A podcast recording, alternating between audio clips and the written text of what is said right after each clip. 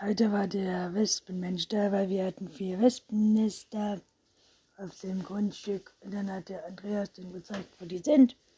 Dann hat er dort was reingesprüht, sich äh, Schutzkleidung angezogen und dann die Wespennester komplett entfernt. Und jetzt sind die vier Wespennester.